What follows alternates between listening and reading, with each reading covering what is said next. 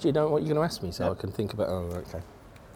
Uh, usually, what I do is I sit and do some homework. Yeah. Uh, but today I've had the homework was oh.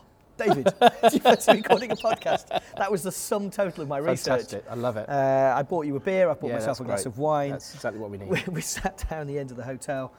You know, as far as prep goes, it's a little bit thin. That's fine. That's what I'm used to. I, that's how I run my life.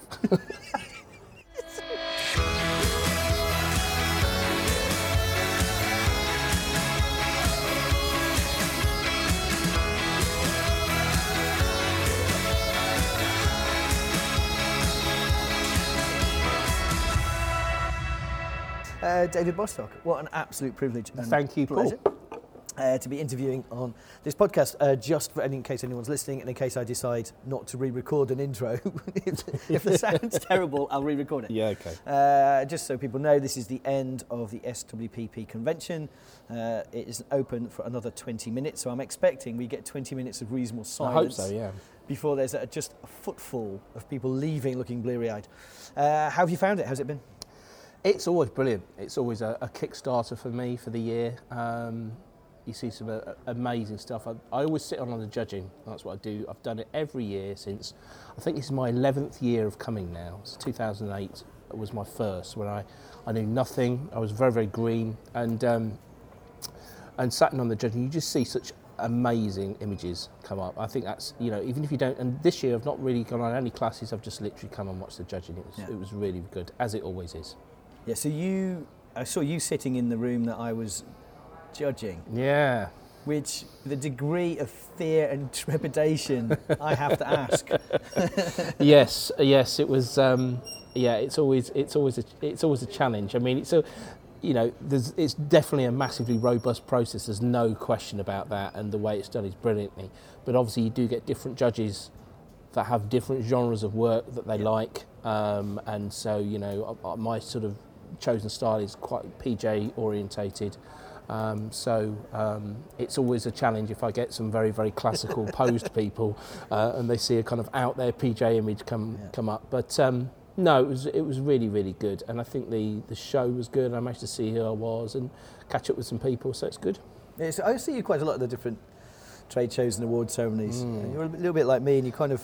In, I love the atmosphere. I just love being around photographers. Yeah, I do, and there's always something new and um, new things to learn. But I, you know, it's like anything really. I always say that when I was speaking at one of the MPA things, I said, you know, I've been doing this. I think this is my 11th professional year, but there's no way I'm the finished article. You know, I'm still learning, and I can still and I still learn. I still learn from everybody, and and uh, and get little bits and pieces. So I was in the Jerry Johannes um, or Ghionis. Um, Ghionis. um, uh, talk this morning. It was was really really good, and there's some. Uh, yeah, you always take a few nuggets away, and it was really interesting to see him do something away from weddings this morning. What did well. you take away from it today? Um, there was a few things. He did this. Um, he did this incredible thing with this. Um, it was a boudoir sort of model up on, on some rooftop in LA, and uh, he was testing out a new camera for Nikon because he's a Nikon ambassador, and he just literally had her moving and, and he had it in burst mode. So he suddenly shot 200 images, and then he went back into photo mechanic and literally just pressed the uh, advance button, kept his finger on it, and filmed it with his iPhone and put it through a Super 8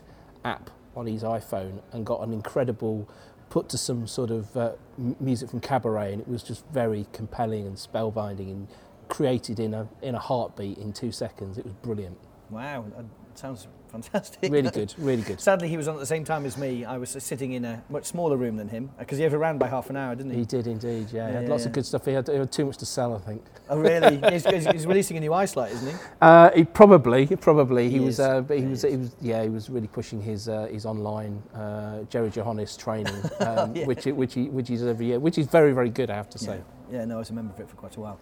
Uh, so, just uh, out of interest, uh, what do you specialise in? What's your big thing? My big, I'm, I'm mainly weddings, um, and I've been weddings pretty much from the start. Um, it's when I set up my business, my wife at the time, well, my wife currently, um, was um, Do you want to was uh, yeah was uh, was setting up her bridal shops, Right. and so um, I'd done loads of weddings for families, we all do, and uh, I started thinking, well, this is going to make some sense. There's going to be a bit of hopefully a bit of synergy between a bridal shop Yeah. and a, a wedding photographer. So I, I did that. I've probably shot about 450 weddings Wow. now, and um, but about five years ago, I introduced a boudoir into my uh, offering, and um, you know that's getting some traction now, and that's starting to become a, a proper business in its own right alongside it as well. And we've got a certain style, and we seem to be getting, you know, clients from further afield. Had someone fly from Iceland to do a shoot before Christmas, and Sweden, so we're getting a bit more sort of traction in that, and it's something I really enjoy doing. Um, alongside the wedding business. But you don't have a studio, do you? No, I don't. Um, the the boudoir. I mean, it's it's interesting because if you if you want to create something in boudoir, and there's some people that do it brilliantly, um, you basically have to create a, effectively a bedroom or something encroaching it. So why not go into a beautiful bedroom that's already set up? Yeah. So we tend to rent country houses and hotels um, and and do the shoot there with as much available light as we can. Right. Okay. Uh, what what drew you into weddings? In the, I know you obviously Ellie Yeah. has a very successful, incredible wedding gown supply Yeah, yeah. shop. or Wedding gown shop. Yeah, that's right. Empire. Terra, Ter- Empire. I've Yeah. the word Empire. Uh, was that what drew you in, or was it just you love weddings? No, I love weddings. I- I think you, if you got, if you do, if you do weddings, you've got to like people. If you don't like people, don't be a wedding photographer. Um, and I liked it enough. And there's, you know, I always say this. It's, it's. Some people used to peg it down as the, as the poor man's Yeah, yeah, photographer, Um, but I think it is one of the hardest genres to do well because you are doing everything. You're a food photographer, you're a landscape photographer, you're a portrait photographer, you're a photojournalist, and everything. And I've never got bored doing it because it's there's enough in each wedding for me to do that keeps me interested really Yeah. to do things differently. And I, I you know, I wouldn't say I'm a, an out and out PJ guy. Um, that's what I probably shoot majority of the day. But I really like doing sort of fine art portraiture as well, Yeah. um, which is very very different. It's quite incongruous to the PJ that I do, but I do believe you can do both at a wedding. Yeah. No, I think you can do both. Very Yeah. much so. Yeah, You know, I think it's a fantastic. I think weddings are a fantastic opportunity to take portraits. yeah, Um, in fact, my pitch is I'm a portrait photographer at your wedding yeah. Of course, because I'm not a classicist. I'm not, you know, No. floating gowns and that end of the business. no. Um, what was interesting in the judging was the way people spoke and evaluated wedding images, but wedding PJ in particular. Yeah. Um, what do you think is? Why do you think PJ is so hard to both do and then to have it judged? because PJ is really is about telling stories. It's not about taking a picture of a guy standing there drinking a beer, you know, which is what a lot of people say. oh, well, there's nothing else going on in the wedding, so I'll do a bit of PJ. Um, it's about finding those stories and, and, Yeah. and staying with them and seeing what can develop and, and taking the risks because you're going to miss something else Yeah. that's going on elsewhere. But if you've got enough experience and you've got a feel for what's going on in front of you, um, just to stay with and make that story. But it's also about you know, looking all the corners of your viewfinder and finding out exactly what's going on in the edges of the Yes. uh, in, in the story as well, because actually you could be focusing on some action or some jubilation in, in one part of it, but it's the little girl that's crying in the background or something like that that makes the story. And Yeah. I just think some of the amazing PJ work uh, done by people like Joe Booston it is is just amazing, and the fact he employs. He always goes out as a two photographer package, Right. um, but he, he, he never does anything formal. That's his, he calls it his first photographer. He says, I'm the second photographer at my own weddings Right. um, because he spends his life hunting around the edges of the weddings for all Yeah. the thing. And that's, that's sort of what I do as well. And I say to the bride and groom, you're the most important people at this wedding, but actually some of the most important moments you'll never see Yeah. um, and uh, are not going to be created by you. Please don't let them play the piano. Indeed. Throw something at them. Yeah. Oh no. Oh, here we go. So now we're set to music. Indeed. Um, let's very relaxing, isn't yeah, Yeah. Uh, uh, we could just talk a music question, I suppose, We could do. because your background. Oh, Oh, that's quite romantic. it is. It is.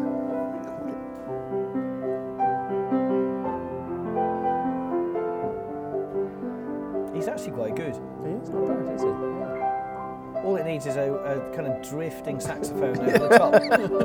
Lots of reverb. yeah. 1988, around that yeah, kind of era. you know, it's funny, isn't it? All my all my pro sax mates um, uh, haven't got much work at the moment because there's not much sax Yeah, on anything yeah. these days. And the 80s, you couldn't get away from it. yeah, yeah, you It was know, on a bit of Gerry Rafferty in the, in Yeah, the 70s, right. and then Yeah. you know George Michael and all that stuff in the 80s. It's just a fantastic sound. Right. Because you were a saxophonist. I am indeed, yes. Um, sorry, I said were, but of course Yeah, are. I am, You still yeah. play, don't you? I, yeah, I've been playing. Crikey, well, I started playing when I was 13, so um, I was going to do it professionally, uh, proper professionally for, for several times, and uh, you know I did I did do at a fairly high level, supported Level 42 and people like that, and um, used to do quite a lot of session work for the BBC. Um, getting paid terrible money by the BBC, um, but Nothing um, changes. yeah, and it's it's something I- I've always loved doing. Um, a jazz player primarily, but playing pop bands and rock bands and all sorts of things. Really, um, really love it, and it's, I still play. I still travel um, all over the place to play when I can. Unfortunately, um, I don't double sax and photography, even though I get asked to. People find out I'm in um, a sax player and they say, "Oh, do you know what? We were thinking about a wedding band, and uh, you know, do you think you could come and play in the evening?" You said, "You know, after after sort of ten hours on my feet, the last thing I'm ever going to do is take a saxophone." I did it once for a friend. and I said, "Never again." Yeah, yeah. Um, Do you think, though, being a performer, do you Yeah. think you bring that to the wedding as well? Absolutely. Yeah, absolutely. Um, I mean, I love being on stage. I'm, Yeah. a, I'm, a, a big show off when it comes to things like that. And um, yeah, I'm, I'm sort of very upbeat at a wedding, and I, I do think that clients feed off your energy directly. So if you're upbeat and you're positive and you're enthusiastic and you're smiling and you're laughing and you're, you're coaching them, then you're always going to get a better reaction out of them. That's Definitely. so true, isn't it? Yeah, yeah. You see people starting out in the industry, and, and if, if you kind of want them to understand that it's a performance, you, Yeah. you have to be genuine. It has to yeah, be yeah, you, absolutely. but it's a performance. Yeah, yeah, yeah. I, I think I think so, and it's um, yeah, it, it, it's it's there's times where you want to just pull back and just be quiet and observe, uh, but there's other times where you do have to initiate things to get the best out of people that are not professional models. Yeah, yeah. No, absolutely. Uh, in terms of, I mean, you're a big one for you both teach and you are always someone who attends. I've seen you at many seminars, some Yeah. that I'm there with you, others Yeah. that I'm teaching, and I've been there when you've been teaching. yeah. What do you think is so important about education? You know, you've been in the industry 10 years, you're, you're a big enough name. Yeah. You wouldn't necessarily expect to see you there, but why do you still go? because uh, there's always something to learn and i'm not talking necessarily about technique i'm just it just could be inspiration from an image i mean there was an amazing image in uh, that uh, i don't know if it won but it was uh, it was one of the pj images with the red carpet and Um, and people listening to this won't know unless they go and have a look at it. But it was it was i don't think i've ever seen anything like it. I don't know if it was shot with a drone or whatever but it just made me think about that viewpoint and and the way that image was composed. And uh, so you get a lot from looking at images but you you know I've been doing this 11 years which I don't think is that long. You've got people like you know the Yerburys who I, I hold to the highest esteem you know and, and, and people like that and um, Kevin Wilson and th- these guys have just been doing it for years uh, and have seen pretty much everything and they used to shoot on film. Yeah. um, and I just think that you can you can always learn something from somebody, whoever it is, um, and so that's why I do it really because I think education is the most important thing. If you stop learning, you stop. You might as well give up.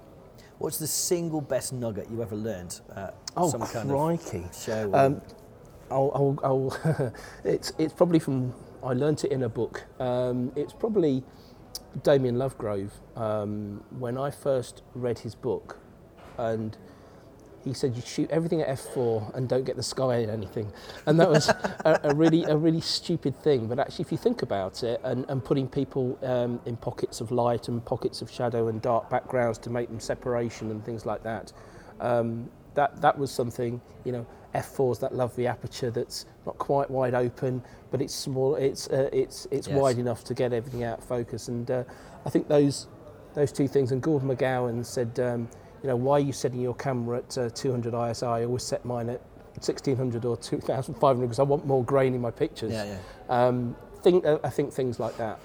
Brilliant. I like that advice. Don't get any sky in there. Yeah, well, yeah. or if you do, crop it out. Yeah, yeah. Some the weddings, though, you don't always have an option. No. Uh, what's the best thing you've seen here at the trade show this time around? Uh, the best thing I've seen here um, was, um, uh, interestingly, uh, I do a little bit of studio work, and I, I haven't got a problem with strobes, but I certainly in my boudoir work I use sort of continuous light Yeah. all the time. Um, uh, I use I actually use the, I'm probably one of the few people that bought an ice light and actually use it quite a lot. Right. Um, Jerry will be but very I, proud. But I, I don't like getting a, a um, an oblong catch light in the eye. yeah. Um, so I like the Rotolight I was looking at that. lights, um, which are which are great. Not only, you know, they're different colour temperatures. You can gel them, etc. but the the fact to just use them with barn doors and actually see what you're taking. Actually, I learned quite a lot of this from the from the Yerburys. Um, they used a Fresnel light, um, continuous light. Uh, didn't have even have a strobe anywhere near any of their uh, boudoir stuff, and I think that's to see what you're going to create. Yeah. Uh, is brilliant, and I thought that that was a really good product. It is. I think because I've looked at it as well with the different things. I like strobes because you get that larger pupil, Absolutely. and that's the only thing with continuous light is you get that tiny pupil, that pinprick. Yeah, yeah, yeah. That, I mean, that, that, that, that's, but if you look at people, you know, I'm, I, I'm influenced by photographers of the past. Um, you know, my favourite photographer of all the time is Bob Carlos Clarke. Yeah. Um, I love all this stuff. I love the fact he used to do all that kind of stuff in a dark room. Um, he used to sandwich negatives together. Um, you know, when he when he did a print and he used to selenium tone it, it was probably only one of its type because Yeah. the next one he did would look completely different. Um, but him and uh, Horst P. Horst, um, all the fashion stuff he did for Vogue um, in the 50s, 40s, and 50s is just all done with continuous lights. Yeah. It's, all, it's all beautiful. Yeah, and I think you know, I was looking at the Rotolights and a few other video style continuous LED lighting because it's come on in Yeah, leaps yeah. and bounds, doesn't it? Leap, sorry, leaps and bounds um, with these high CRI Yeah. color value LEDs and multi LED setups. Yeah. It's quite exciting. It is It is, exciting. it is, and I, I I just think it's, I don't know, with these electronic viewfinders that you get in so much in mirrorless cameras these days. Although I haven't made the switch yet. Um, We will. yeah, I think I'll wait till Canon get their their model right because I, th- I think Canon are great at doing things second, Yeah. and I think they'll look at Sony and Fuji and everybody, and and they, I think the next camera they'll bring out will be quite something. I think the fact they've dropped their price on this one so much at the show means they probably think they haven't got it right as well. Yeah, Um, but um, but what was ironic actually, I went to look at the um, the EOS EOSR um, with the new 28 uh, 70, which is just such a beast of a lens. It's an f2, but it's it's about four times as big as the camera. Yeah. It seems a Yeah. bit strange to have this small mirrorless Yeah. camera with this huge kind of brick on the front of it, but um, I'm sure it's a great camera. In, in the end, the laws of optics can't be mini- miniaturized, can they? You still No. have to have a fat bit of glass. No, no, and I think to, to, to have an f2 lens is I love f2 lenses. They just they just give you that little bit more than an f2.8. Yeah, so you work predominantly on your own? Yeah, almost exclusively. Um, when I first started, whether it was a confidence thing, I'm not sure. I used to take, um, I used to take another photographer out or an assistant. Um, um, pretty much, I don't know, seven or eight years ago, I sort of stopped doing that and, and went out on my own. And the reason for that is that I like to. Uh, you either get it or you don't at a wedding. Um, but I, it makes me work harder, but also it makes me leave the wedding knowing I either have or haven't got it on my memory cards, and I know that when I've left the wedding. And I, I'm not a control freak, but I'm, I'm, I'm not. I'm not home saying, "Oh, go and shoot the bride," or "We'll go and shoot this," etc. And then getting the images back and being disappointed and thinking, Yeah. "If only I'd done that, I'd have done it from a different angle, or I'd have done it Right. in my style." So. Yeah. Uh, if, it, if it's a big Indian wedding, definitely two, maybe three photographers. If it's a big Jewish wedding, definitely two photographers because you need to be in two different places at once. Yeah. Or it's 200 people plus. But generally, I'll, if it's anything up to sort of 150 people, I feel really confident getting that on my own. And downstream from the wedding, do you do all of your own edits and production? Yeah, I do. I, yes, mostly. I mean, I, I, I, I get somebody to do the file balancing for me. So effectively, um, once I've done the cull, I send the raws off um, to have their contrast and colour and, and everything. So they look amazing when they come back to me. And you know, you can do some really nice crisp black and white conversions once you've got a decent file Yeah, to yeah. work on.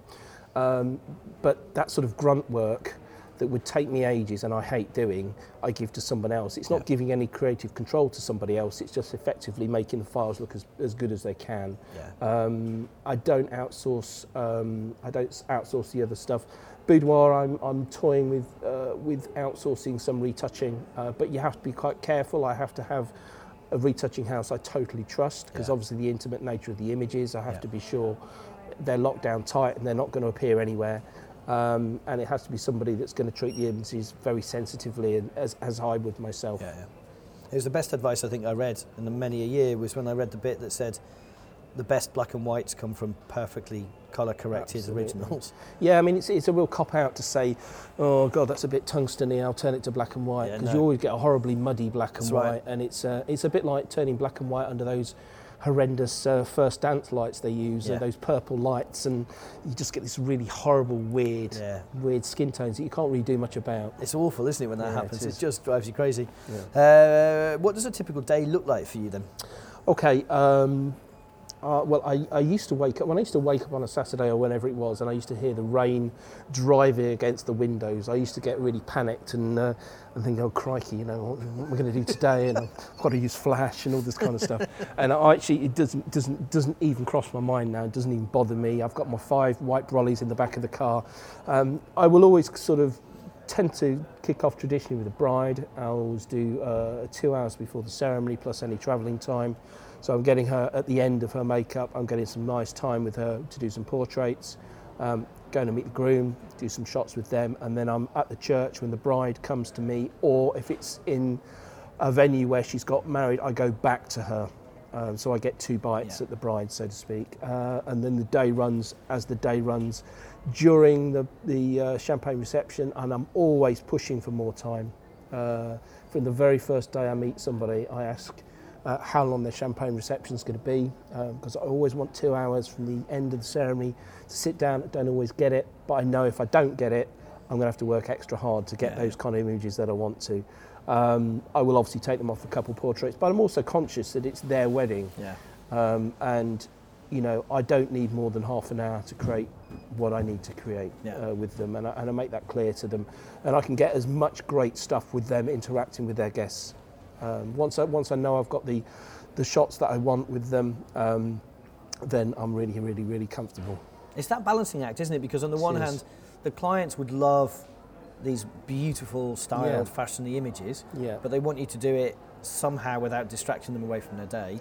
yeah. And you're constantly trying to find ways of engineering it so it can be no, quick. it's it's really hard. I mean, obviously, if it's if it's a summer wedding, um, you do get that chance after dinner in some downtime to get them out in some beautiful Yep. light with the lights, because obviously, when you choose to photograph them, might not be the best light. Um, so there's that. It's interesting listening to Jerry Johannes as well, and somebody asked exactly that question, you know, and uh, I think he was saying that he asked the bride to be ready. Um, so he's got sort of two hours with the bride Yeah. I know. and then he has two hours with the groom, and then he has two hours with the couple. I mean, that's six hours. I don't know where he makes all that time from. That's a long wedding. I know. I don't know where you get. Where the hell? I know. I've I, I never don't- been you- given. you- You're going to be able to kind of uh, manufacture that time, but you know, as much time as you can have. But you know, as, as a as a busy wedding photographer, you've got to make just the most of what you've got, Yeah. um, and that's what I think. That's where experience comes, and that's where, you know, having done this for 11 years and 450 weddings or whatever, the, the experience kicks in, and you know, if you've got 15 minutes. You get great image in those 15 minutes, Yeah, yeah. and that's all you've got to work with. How do you go about finding your clients? My clients. Um, that's interesting. Um, I mean, I have a great relationship with my wife's boutique. of which sort of helps. Um, I, from day one, I mean, my, my background before I became a photographer and was doing a bit of saxophone noodling. I was a, I was a, a businessman. I was a sales director of a, a dot com and uh, a digital advertising agency. So um, I sort of get sales and marketing, and I get that that that thing there. Um, so obviously the bridal boutique was great in terms of bringing me high level clients. I've always had this. Um, you know, I'm not the cheapest photographer in the world and very happy not to be the cheapest photographer in the world. So I have to have clients that are certain budget levels. And I think aligning yourself with venues, the right sort of venues, is absolutely critical. And I did a talk at the MPA last year about how to make venues your super fans. Um, because I think if you, you know, if, it, if it's sort of 20 to 30,000 pounds to get married in that wedding venue, sort of entry level, they're probably going to be spend about two and a half, three grand on a wedding dress, and they're probably going to be spending about three grand on a photographer. It's a, Yeah. it's something that just seems to work as a formula, really. Um, and interesting, a lot of the venues I shot at when I first started out, I don't get any business there at the moment because the clients just don't have that sort of budget. Yeah. Um, so the web brings me a lot of stuff. Um, I'm finding for the first time now Instagram is is bringing me business where I've, I've always supported it, but it's never really brought me a lot of business before. But now, in the last year, it's becoming more and more important, which means I probably need to go back and delete a lot of personal stuff I've got on there and make it a bit more businessy. yeah, it's funny, isn't it? Uh, if you were teaching someone, and you do teach people, what do you prioritise, the creativity or the commercial? Um, commercial, really. I, I, I think uh, I think you you know there's there's some amazing photographers out there, and I just had a drink with a, a good friend of mine who's a classic example of someone who's an amazing photographer who has no confidence or no, doesn't know how to market themselves. In fact, one of my second shooters um, that I do use occasionally is um, is the most amazing photographer that doesn't know it. And I said that to his wife. I said, "Do you know? How, do you have any idea how good your husband is?" Or she goes, "I know, but he doesn't." Yeah. Um, and um, uh, but you know, he gets about three weddings a year at about a thousand pounds. You Yeah. know, because he just doesn't have an idea how to market himself or has a clue about SEO or, or the web. Yeah. Um, and I think so. Business skills are absolutely critical um, if you want to try and make money and, and you want to make a living at it. And do you employ anyone else in your business at all? Yeah, Except have- for uh, ignoring second shooters and that Yeah, of I have the lovely Helen, um, who who, who um, is not like a Sarah. Um, you could never be like a Sarah, but she's a. Um, she'll kill me if she hears me say that. But um, she she comes in and and sort of keeps me on the straight and narrow. Um, she's absolutely brilliant communicating with clients. If I get an email, I say, can you can you Helenize it a little bit um, because. Um, She's great with the boudoir clients as well. It's all very girly and it's Yeah. all really good. Um, so yeah, she does uh, a lot of the uh, the administration that helps me give a service level to my clients I would struggle to give on my own with the sort of volume I'm shooting. Yeah, no, I understand that completely. Uh, if you could give one piece of advice to, uh, let's, well, let's- I think we'll stick with wedding photography, to a wedding photographer starting out. If you could give one piece of salutary advice, what would it be? Um, crikey. I would say the amount of managing expectations and pre-preparation you can do with your client and the amount of uh, information you can get from them before the day is the most important thing. If you're prepared for what you're going to be walking into, whether that's a 15 minute reception or something like that, um, you're, you're, you're armed and you can deal with it. Um, I think when you sort of go in completely blind, it puts an extra level of pressure on you. Um, so I always insist on a pre-wedding meeting with my clients, whether it's on Skype, on the phone, so we can really talk through the day. And if they haven't thought about something like um, where to be at a certain time or um, things like that, then obviously we can cover that off. So you have a smoother experience. So I think pre-planning as much as you can. Yeah, no, I'd agree with you. I'd, I've always, I try to explain to clients that the better, the more detailed our upfront plan, the more chilled and relaxed it is on the day. Yeah, absolutely. n- people think because I'm looking for detail and some degree of structure, Yeah. that that's what I want on the day. That's not true. What I want is clarity Mm. around what we're going to try to do and the timings, so that when it doesn't act like that on the day, and it won't, Yeah. then I know what it should have been, and it's actually much more chilled. It feels more flowing and more uh, Absolutely, and when it comes to things like family groups, um, that's you know it's, it's it, you know it, it's it's important stuff because obviously this is that you're creating a legacy for people, and there's going to be people at that wedding that are not going to be there in a few years' time that are going to need to be captured. But get that up front and get that from the client and know what's important to be captured. Um, whether that's photojournalistically, whether that's traditional, whether that's portraiture, whatever. Um, but also manage their expectations because a lot of the decisions that are coming to them are not coming from them, it's coming from their parents. yes, Um, and to be able to manage that carefully yeah, um, so um, you know everybody gets what they want, but they're also managing their expectations that we're employing a sort of photojournalistic style photographer, so he's not necessarily going to do the kind of things that you had at your wedding. yeah. Uh, if you had the opportunity and could have just one of your images blown up the size of a building, which image would it be?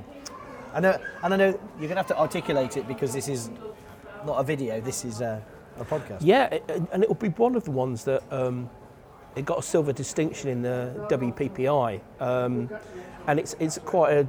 You might think, why are you choosing that image? Um, but it's a, uh, is of a couple. I've shot from the back of the church because the vicar would not let me anywhere near the front of the church, and I was in a really bad mood because I was thinking I'm not going to get the shots I want.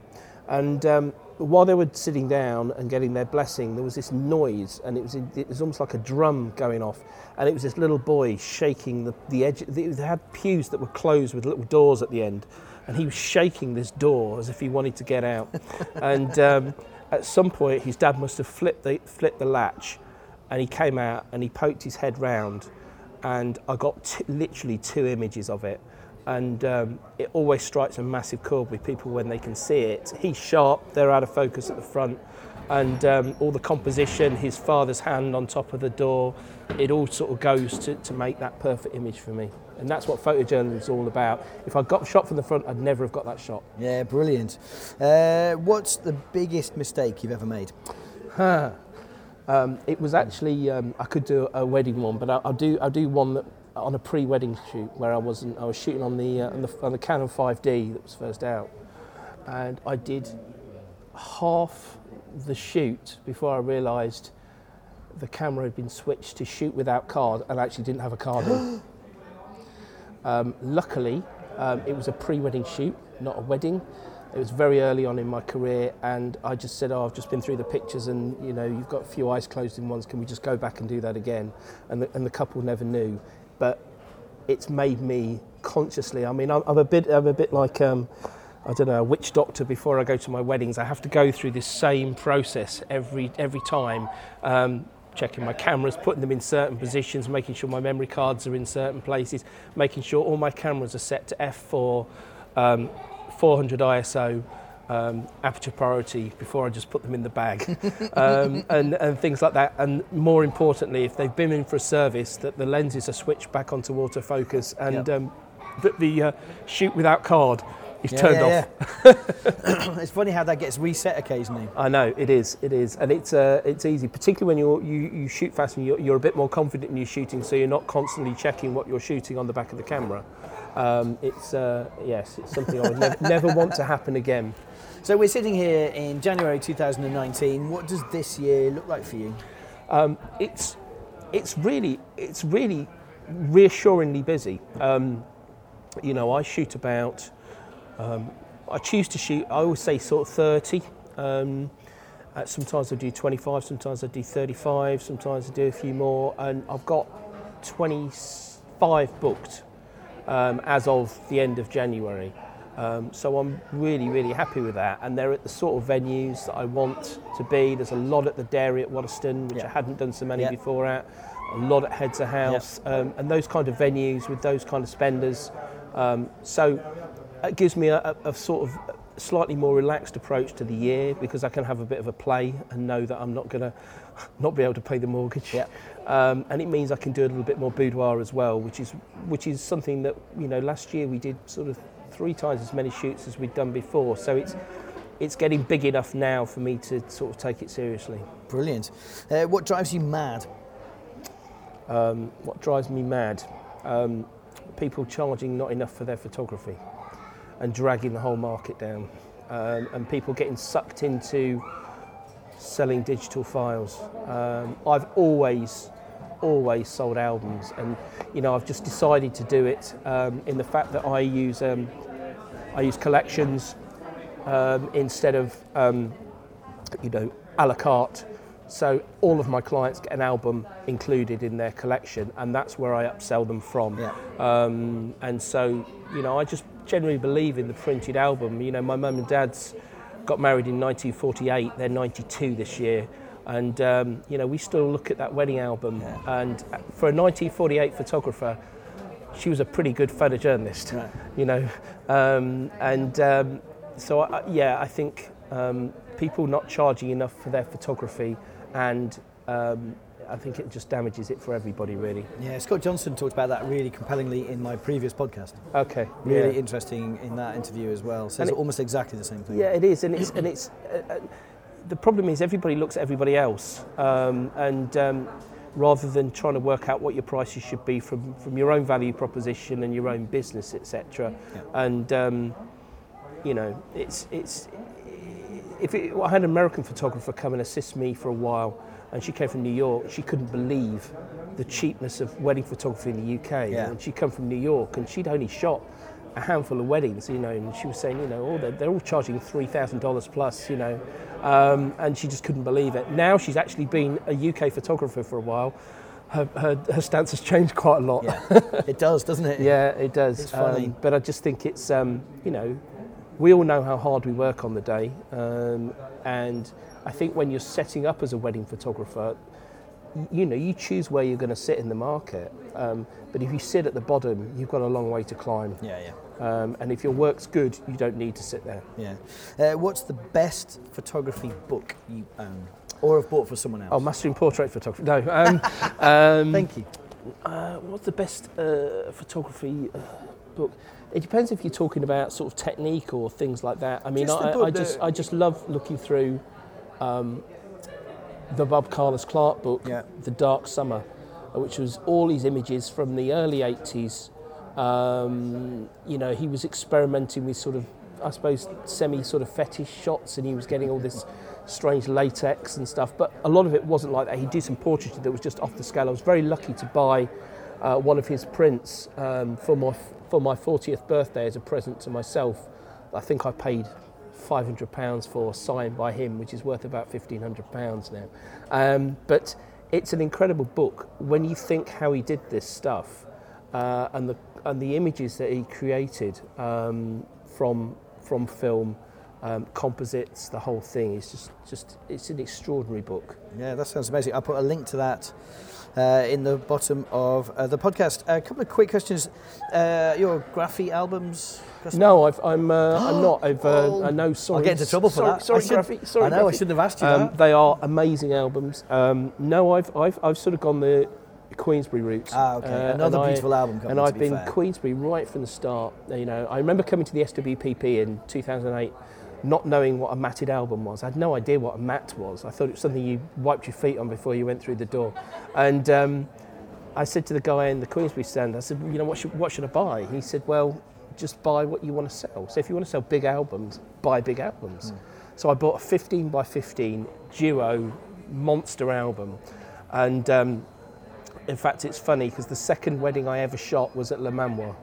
Um, I was really lucky. It was a beautiful couple. It was a beautiful wedding, and I created a beautiful sample too. Um, and I remember somebody coming up to a wedding fair um, and seeing it. It was so different to everybody else that was there, and she said, "Dad, I want that."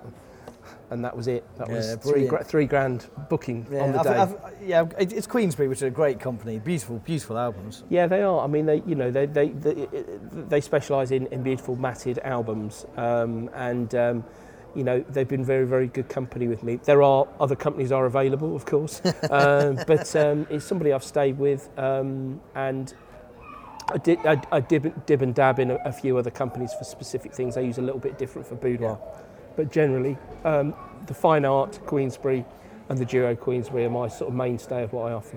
And so, do you still play sax? Is that what you do to unwind? Uh, yeah, I don't. You know, I'd love to say I do gigs all the time. I, I don't. Uh, it, since I moved to Oxfordshire, because I used to live in in Surbiton, London, so all my sort of mates were up in London, and uh, all the gigs were there.